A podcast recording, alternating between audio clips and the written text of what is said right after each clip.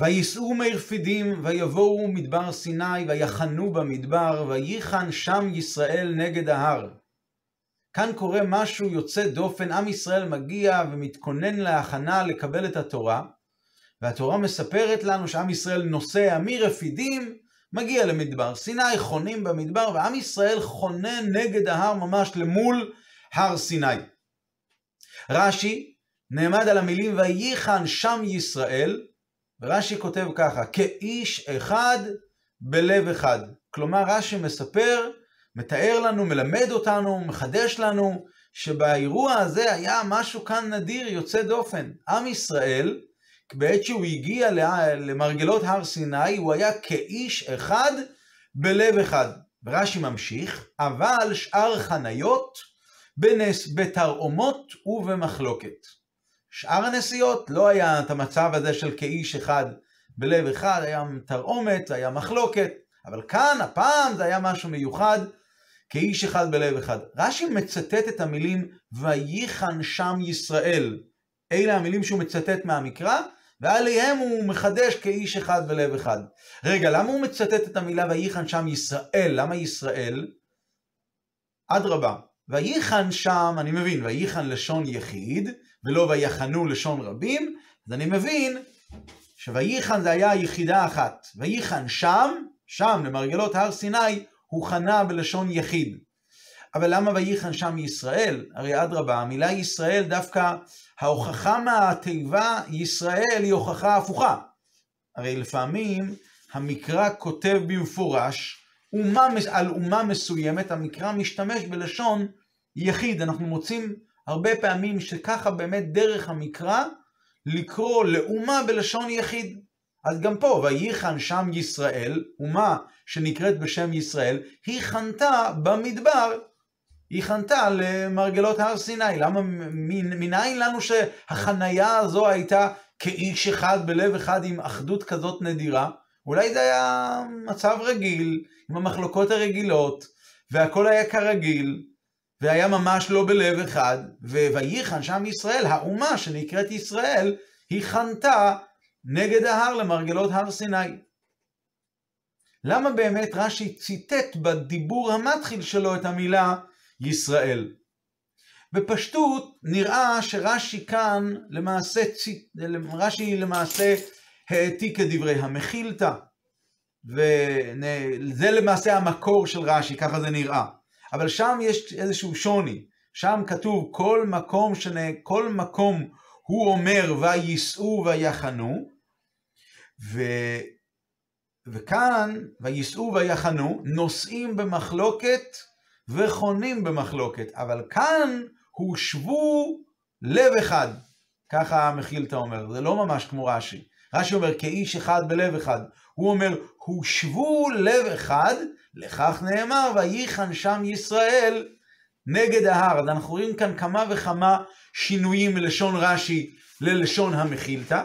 דבר ראשון, במחילתא כתוב, הושבו כולם לב אחד. רש"י אומר, כאיש אחד בלב אחד.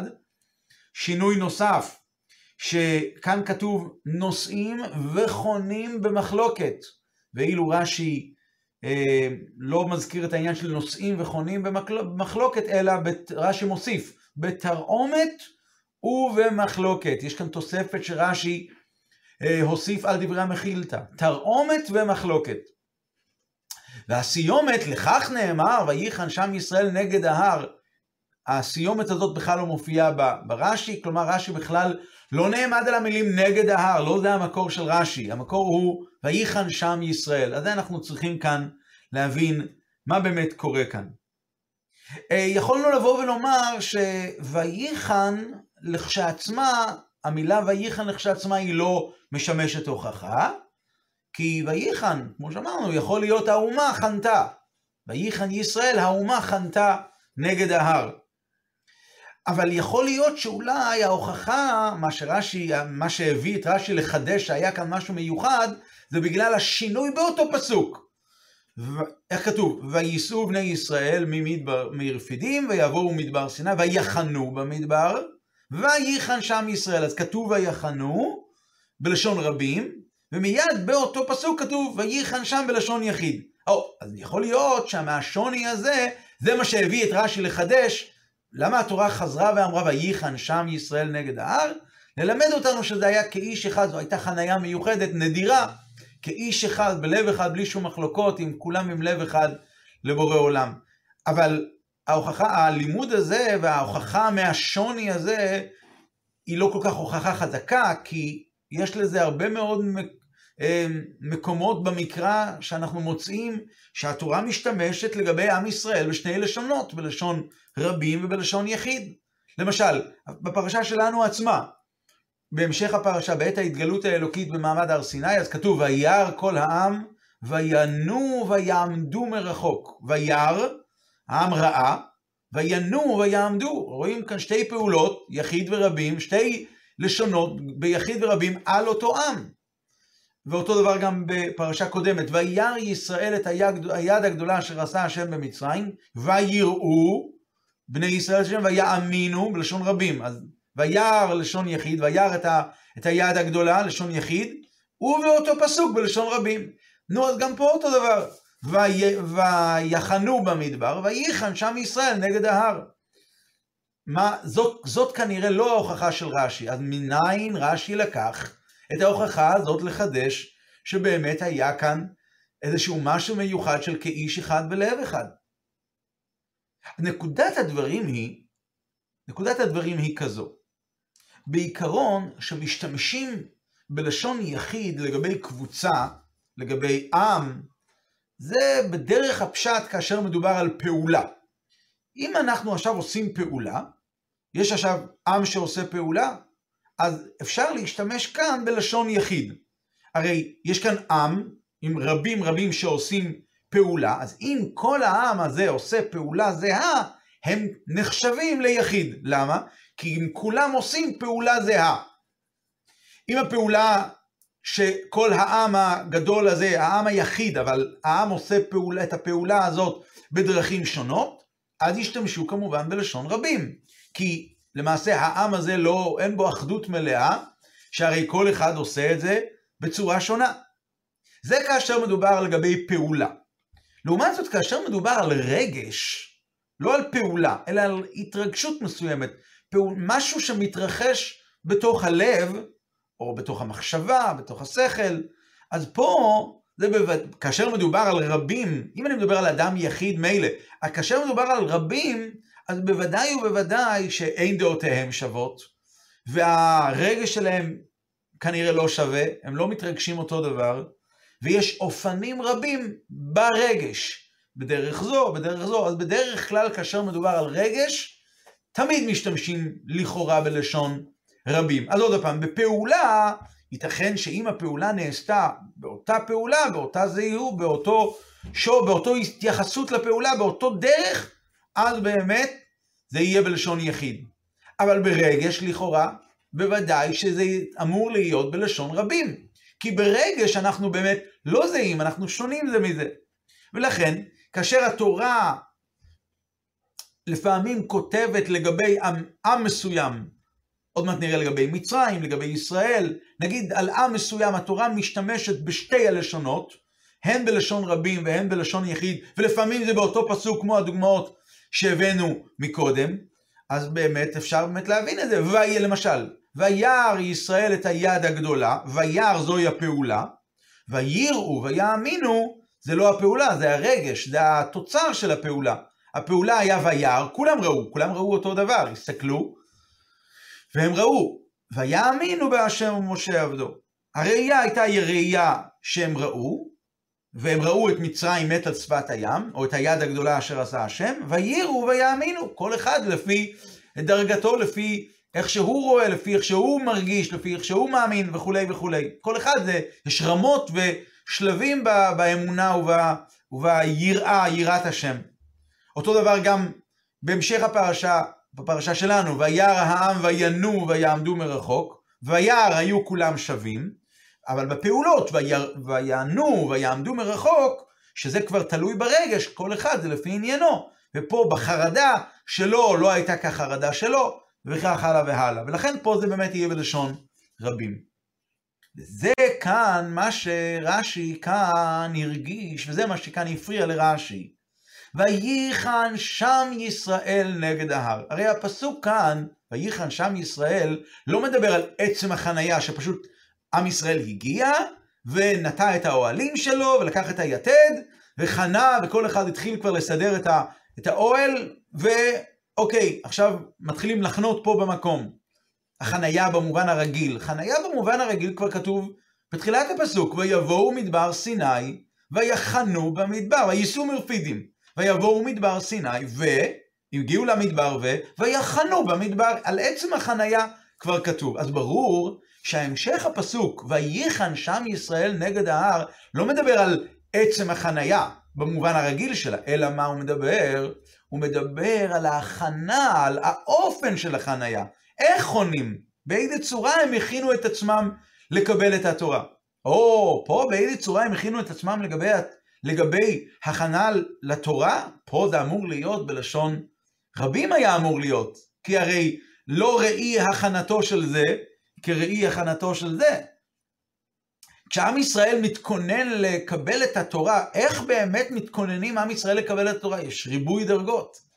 יש, הרי היה תכונות נפשיות שונות אצל יהודי זה, ותכונות אצל יהודי זה. אנחנו רואים שאצל עם ישראל היה את משה, את אהרון, את שבעים הזקנים, ואחרי זה היה את uh, האנשים שרק לפני רגע הם ראו את היד הגדולה אשר עשה השם במצרים, ואמרו זה כלי וענווהו, ורגע אחרי מה הם אומרים? אומרים, המבלי הם כבר, הם אומרים, היש השם בקרבנו עם עין? ברור שזה לא היה כל עם ישראל, זה היה חלק מעם ישראל, אבל החלק הזה היה חלק אה, מסוים בפרשה, בעם ישראל, והיו גם כאלה. אז מסתבר שהתכונות הנפשיות של עם ישראל הן אמורות להיות לגמרי שונות בדרך איך להתכונן לקבל את התורה. וזה כאן אחרי השאלה של רש"י, ולכן רש"י מצטט את המילים בדיבור המתחיל שלו, וייחן שם ישראל.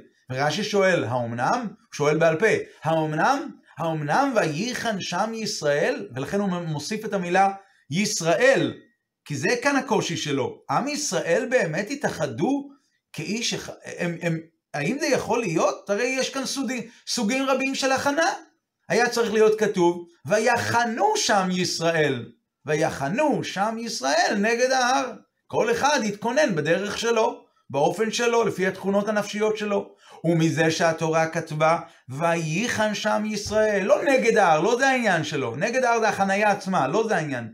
אלא וייחן שם ישראל בלשון יחיד, וזה מדובר הרי על רגש, שהרי על החניה עצמה כבר נאמר לפני ויחנו במדבר. אה, על הרגש? וייחן שם ישראל, הם היו עם רגש אחד?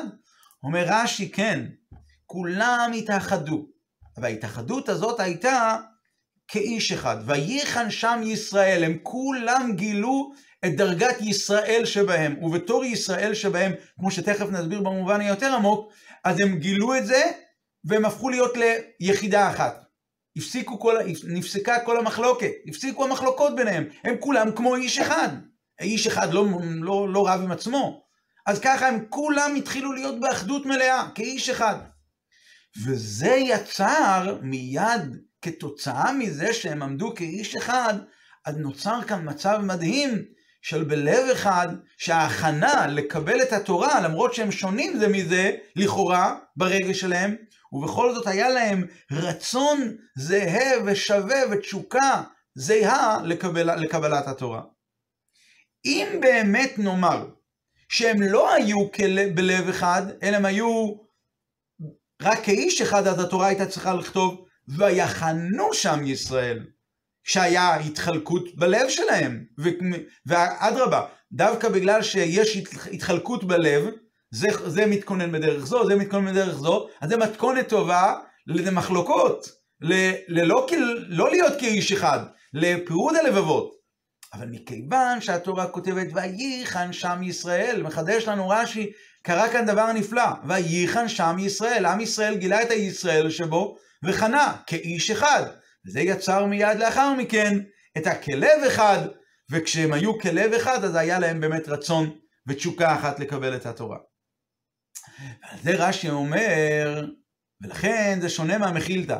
רש"י כותב, פה הם היו ויחן, שם ישראל, אז זה היה כאיש אחד ולב אחד. אז המקבילה, במובן השלילי, זה היה בשאר החניות. מה היה, כאן היה מיוחד, ומה היה בשאר החניות? בתרעומת ובמחלוקת. הוא לא אומר רק כמו המכילתא במחלוקת, בתרעומת ובמחלוקת. מה, למה הוא חוזר על שני הדברים האלה? מחלוקת זה בא לבטא מה שהיה בינם לבין עצמם. פשוט היה מחלוקות ביניהם, הם, כי הם לא היו בשאר המחלוקות, בשאר הנסיעות כאיש אחד, וכשהם לא כאיש אחד אז יש מחלוקות ביניהם. וזה לא היה, זה, וכתוצאה מזה גם נוצר תרעומת, תרעומת על השם. תרעומת, ההפך מבלב אחד. אז כאיש אחד, ההפך שלו הוא מחלוקת, ובלב אחד ההפך שלו הוא תרעומת. ולכן רש"י הוסיף את שני המילים האלה.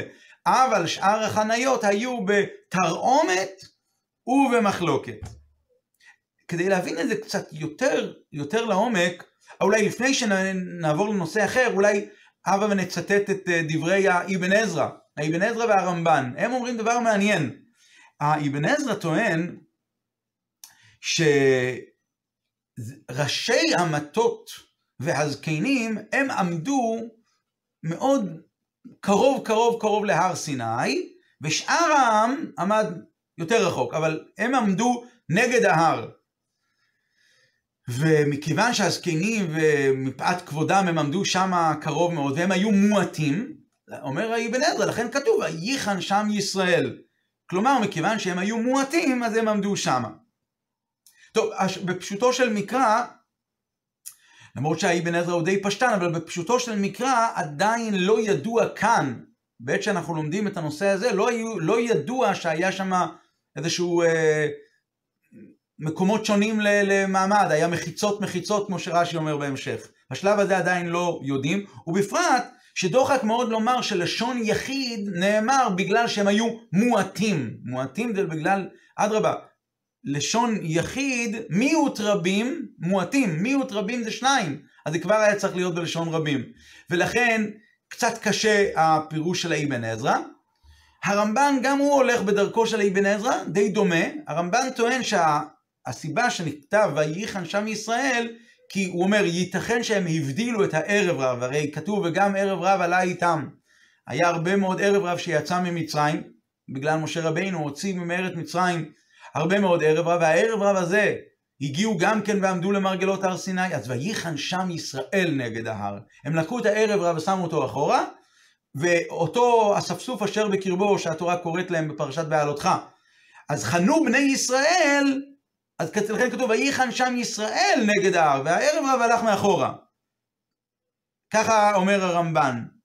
אבל לכאורה, גם הפירוש הזה הוא פירוש אולי טוב, אבל זה יכול היה גם להתלבש למילים ויחנו שם ישראל. לו התורה הייתה כותבת ויבואו מדבר סיני ויחנו במדבר ויחנו שם ישראל נגד ההר. גם היה הפירוש הזה יכול להיות טוב, ויחנו שם ישראל והערב רב הלך מאחורה. אבל לפי הפירוש של רש"י, זה לא, רש"י אומר ויחנו, ולא, ברגש לא מתאים לומר וייחן, היה צריך להיות כתוב ויחנו, ומזה שהתורה כן כותבת על הרגש וייחן, סימן שהם היו כאיש אחד בלב אחד. עכשיו להבין את זה קצת יותר, הבה ונראה מקבילה שישנה בפרשת בשלח. בפרשת בשלח אנחנו לומדים שמשה רבינו מוביל את עם ישראל לכיוון אה, ים סוף. ואז כתוב ככה, שבני ישראל, אה, ויישאו בני ישראל את עיניהם, והנה מצרים נוסע אחריהם, ויראו מאוד ויצעקו בני ישראל אל השם, ויאמרו המבלין קברים במצרים, לקחתנו למות במדבר. ויש שם רעש והמולה שלמה. איך הלשון הוא? ויישאו בני ישראל את עיניהם, והנה מצרים נוסע אחריהם. נוסע, לשון יחיד. נוסע, אז רש"י מצטט את המילים נוסע אחריהם, שתי, צמד המילים האלה, נוסע אחריהם, רש"י כותב, בלב אחד כאיש אחד. זה פירוש ראשון של רש"י. דבר אחר, מה הכוונה? רש"י אומר, והנה מצרים, שוב רש"י מצטט, והנה מצרים נוסע אחריהם, שהם ראו את השר של מצרים נוסע מן השמיים כדי לעזור למצרים. אז יש כאן שתי פירושים. לפי הפירוש הראשון שרש"י מצטט את המילים נוסע אחריהם, בלב אחד כאיש אחד, לפי הפירוש השני, והנה מצרים נוסע אחריהם, שר של מצרים למעלה נוסע אחריהם. אוקיי. השאלה שנשאלת היא, כמו מה ששאלנו מקודם, דבר ראשון, למה רש"י מעתיק בדיבור המתחיל שלו, למה הוא מעתיק מהמקרא את הלשון, את המילה אחריהם? לא זה ההוכחה שלו לכאורה, ההוכחה שלו היא מהמילה נוסע ולא נוסעים.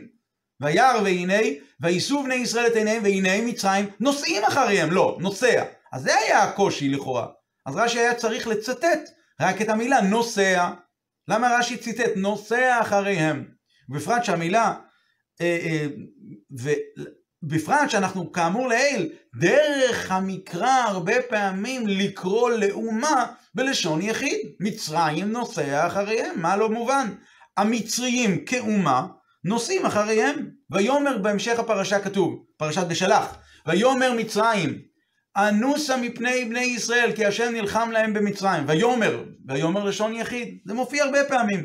אז מאיפה רש"י, מה הכריח את רש"י לפרש שכאן בנסיעה הזו של המצריים, אזי, והנה מצרים נוסע אחריהם בלב אחד כאיש אחד. וגם מה זה השוני הזה, בלב אחד כאיש אחד. אז נקודת הדברים היא כאמור לעיל. אנחנו יודעים שכאשר מדובר על פעולה, אז פעולה באמת אמורה להיכתב על אומה, אם כל הפעולה נעשתה בצורה זהה, היא יכולה להיכתב בלשון יחיד. אם הפעולה לא נעשתה בצורה זהה, אז היא אמורה להיכתב בלשון רבים. אבל בנוגע לרגש, לכל המצבים, לכאורה רגש, רגש הוא שונה מאחד לשני. ברגש, במחשבה, אין אדם דומה לחברו, אין דעותיהן שוות, ואמור להיכתב בלשון רבים. לדוגמה, כמו שאמרנו מקודם, וירא ישראל את מצרים מת על שפת הים, הפעולה וירא ישראל, פעולה אחת, הפעולה הזו היו כולם שווים, וירא, לשון לא ויראו ישראל, אלא וירא ישראל, ואז ויראו את השם ויאמינו בהשם ומשה עבדו, ברגש היה שינוי, כמו כאמור לעיל. אז אם כן, זה מה שהפריע כאן לרש"י. רש"י מצטט את המילים נוסע אחריהם. רש"י רוצה להגיד לתלמיד. מה שלי מפריע כאן הוא שהתורה כאן רוצה לבוא ולספר לא על הנסיעה. התורה רוצה לספר שזה נוסע אחריהם. התורה רוצה להדגיש שזה אחריהם, אחרי בני ישראל. לא על, על הנוסע כל כך, אלא על הנוסע אחריהם. לא על פעולה, לא על הפעולה, על הרגש של הפעולה. מה נעשה בפעולה הזאת? הרי אנחנו יודעים שכתוב בתורה לפני, בפרשת בשלח, ויהפך לבב פרעה ועבדיו אל העם. ויאמרו מה זאת עשינו כי שלחנו את ישראל מעובדינו, ויאסור את רכבו ואת עמו לקח עמו. וכמו שאנחנו רואים אחרי זה בפרשה, אמר אויב ארדוף אסיג החלק שלל. יש כאן איזשהו אה, משהו שקשור אל הלבב פרעה ועבדיו. על, ה, על הרגש של הכוונה הרעה, על הרשעות והכוונה הרעה שבלב שלהם. וזה כאן היה הקושי של רש"י. זה היה כאן הקושי שהפריע לרש"י. לכאורה, בוודאי שהיו לכאורה סוגים שונים של רשעות של, של מצרים. בני מצרים היו לכאורה אמורים להיות שונים זה מזה. אנחנו יודעים במפורש ממכת ברד, ממכת דבר, הירא דבר השם, הניס את עבדיו את מקנהו לבתים, ואשר לא שת ליבו את דבר השם. רואים שיש שינויים ברגש הנפשי, עד כמה השנאה של, של המצריים כלפי ישראל, לכאורה, זה היו סוגים שונים. היו כאלה שאמרו לפרעה, אה, עד מתי יהיה זה לנו למוקש, חרטומי מצרים, יש רמות שונות לכאורה בשנאה ובשון, וב... בכעס על עם ישראל. ואם כן, לכאורה זה הקושי של רש"י, נוסע אחריהם ברגש, רגש מתאים לומר נוסעים אחריהם. אז זה מה שהיה צריך לפסוק לכתוב, והנה מצרים נוסעים אחריהם. ועל זה מחדש לנו רש"י, מהעובדה שהפסוק כותב, והנה מצרים נוסע אחריהם, לשון יחיד, יש לנו כאן חידוש, שברדיפה הזו של מצרים אחרי בני ישראל הם היו כולם בלב אחד כאיש אחד. כלומר, היה להם, הם לא היו כאיש אחד, הם היו מצרים, היו שונים זה מזה, אבל היה להם לב אחד מלא בשנאת, שנאת ישראל, שנאה תהומית לישראל. בעניין הזה אנחנו רואים במפורש לגבי מצרים, כתוב שמצרים לקחו את הסוסים, ויקח כל סוס רכב פרעה ושלישים על כולו, ורש"י שואל, מנין היה להם סוסים? והרי היה מכת דבר ומכת ברד, וכולי וכולי. אז רש"י אומר, כנראה זה היה מהכשר שבמצרים, אותם אלה שכתוב שהירא דבר השם הניס את עבדיו ואת מקנהו אל הבתים, ואשר לא שט ליבו לדבר השם, אז הוא השאיר את. את הסוסים בשדות. והם באמת נפגעו במכת דבר. אז היו בודדים שבאמת הניסו, הבריחו את הסוסים פנימה, אז מהם היה לבני, למצריים, מאיך לרדוף אחרי בני ישראל. מה רואים מכאן אומר רש"י? כשר שבמצרים הרוג. טוב שבנחשים רצוץ את מוחו. זאת אומרת שבשנאה לבני ישראל היה להם שנאה כל כך תהומית, כל כך קשה לבני ישראל, אז הם היו כולם בלב אחד, ומכיוון שהם היו בלב אחד, אז ממילא כתוצאה מזה הם היו כאיש אחד. לא שהם באמת היו כאיש אחד, אבל כתוצאה מהלב אחד של השנאה התהומית הזו לישראל, אז הם נהיו באמת כלב אחד. ולמה רש"י מביא את הפירוש השני? רש"י כותב דבר אחר, והנה מצרים נוסע אחריהם, רש"י מצטט שוב, והנה מצרים נוסע אחריהם, כנראה כי בפירוש השני מובן צמד המילים מצרים נוסע אחריהם. לפי הפירוש הראשון מובן יותר הנוסע אחריהם. נוסע אחריהם, הרי לכאורה רגש שבלב, רגש שבלב היה צריך להיות כתוב נוסעים. לא כולם נוסעים באותו רגש, ומזה שהתורה כתבה נוסע אחריהם, אז הפירוש הראשון אומר בלב אחד כאיש אחד. בא הפירוש השני ואומר, מצרים נוסע אחריהם, מצרים נוסע אחריהם. אז נכון, זה לא פירוש בפשוטו של מקרא, ולכן הוא מקבל מקום שני בפ... במקום של רש"י. דבר אחר, שר של מצרים נוסע לסייע למצרים למטה. מצרים, שר של מצרים נוסע, אבל זה כפירוש שני שהוא פחות קרוב לדרך הפשט.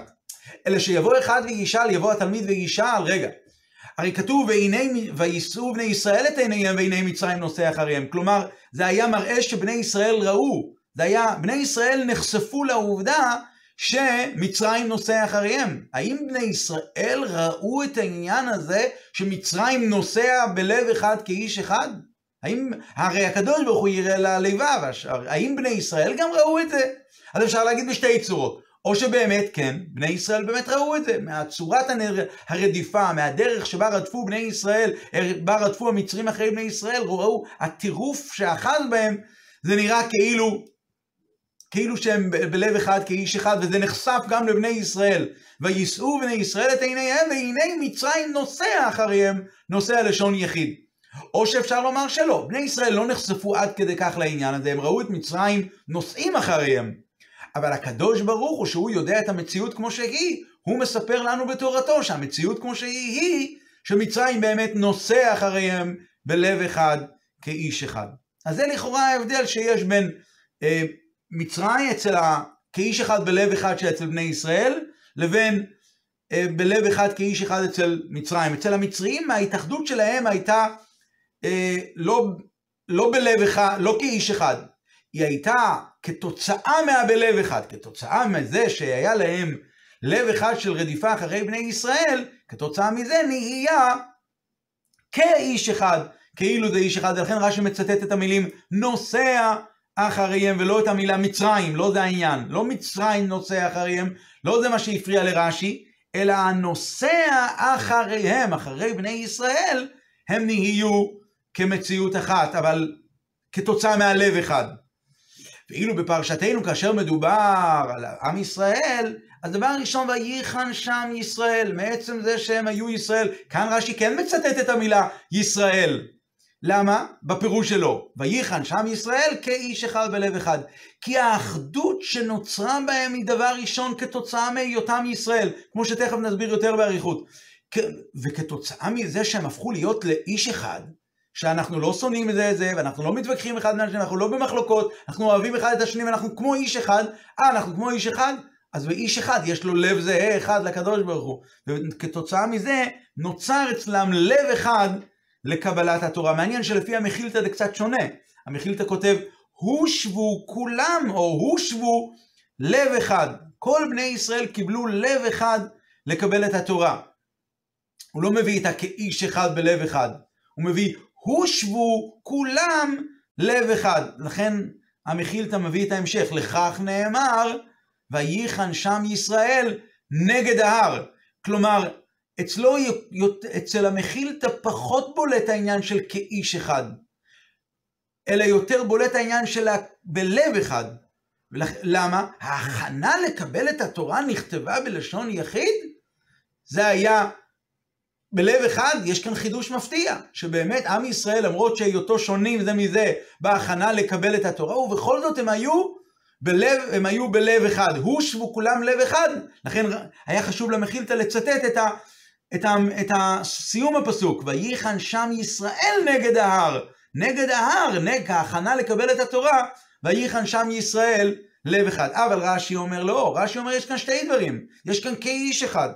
מה למה? וייחן שם ישראל, עם ישראל הפך להיות ליחידה אחת, למרות שזה היה ויחנו, לכאורה. וייחן שם ישראל, וכתוצאה מזה שהם הפכו להיות ישראל, אחדות אחת, כתוצאה מזה, נהיה גם בלב אחד הכנה מלאה לקבל את התורה בצורה זהה.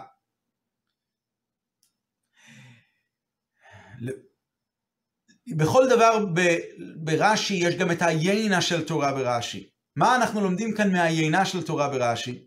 העולם כשלעצמו הוא נחשב רשות הרבים.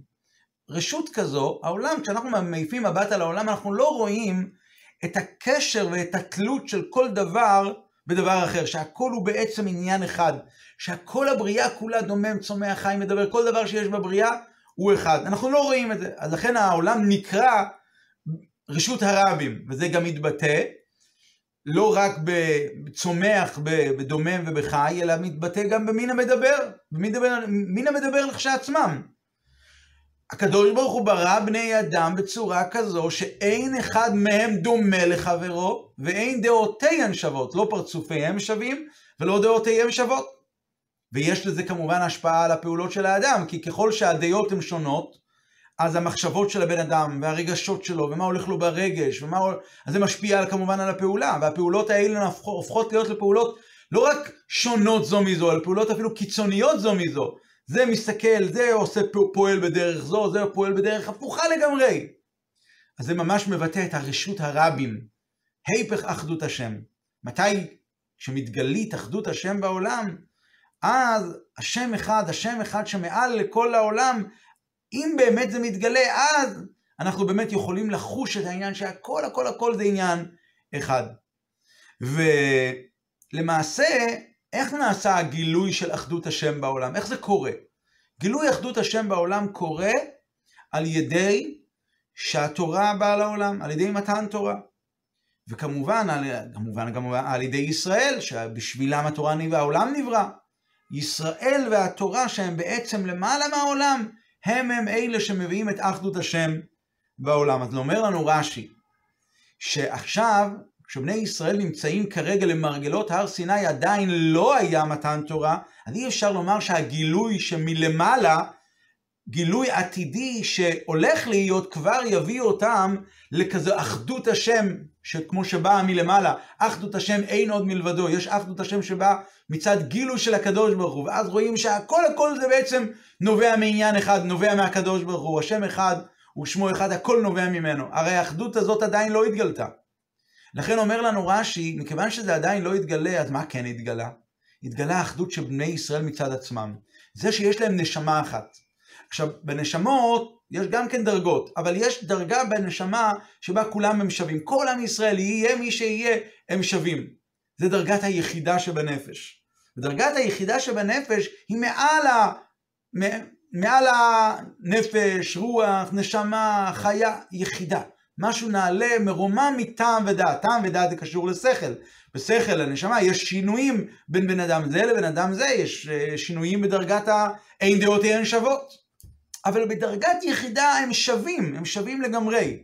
הניצוץ הזה שנמצא בלב של היהודי, הוא התגלה בעת יציאת מצרים, וזה מתחיל להשפיע לאט לאט. כשהם מגיעים להר סיני, כשהם עומדים וייחן שם ישראל, אז הם עומדים כאיש אחד, מתגלה הישראל שבהם, וזה באמת עצם זה שהם עמדו כאיש אחד בגלל אותו ניצוץ יהודי שקיים בתוך כל עם ישראל בשווה, זה הוביל שבאמת הרצון והתשוקה לקבל את התורה הפך להיות באמת בלב אחד, בזהות אחת. זה מה שבעצם רש"י מלמד אותנו כאן. אגב, לפי המכילתא, כנראה שהמכילתא לומד, המכילתא מיד מדבר על בלב אחד. הושבו כולם בלב אחד, הוא לא מדבר על כאיש אחד. למה? כנראה לפי המכילתא, הגילוי העתידי של מתן תורה, שהוא, שהתורה יורדת לעולם והיא מגלה את אחדות השם, אין עוד מלבדו, שהכל אחד, זה כבר הוביל אצלם, שהם כולם, כל עם ישראל הפכו עוד ערב מתן תורה להיות בלב אחד. לכן המכילתא לא מדבר על כאיש אחד בלב אחד, אלא על הושבו כולם לב אחד. אבל הרש"י, שהוא פשוטו של מקרא, ופשוטו של מקרא הגילוי הזה עדיין לא היה. ומכיוון שהגילוי הזה עדיין לא היה, אז מה כן היה? היה כאיש אחד. היה משהו שמצד עצמם, מצד בני ישראל, את הנשמה שבהם. וזה הוביל לבלב אחד.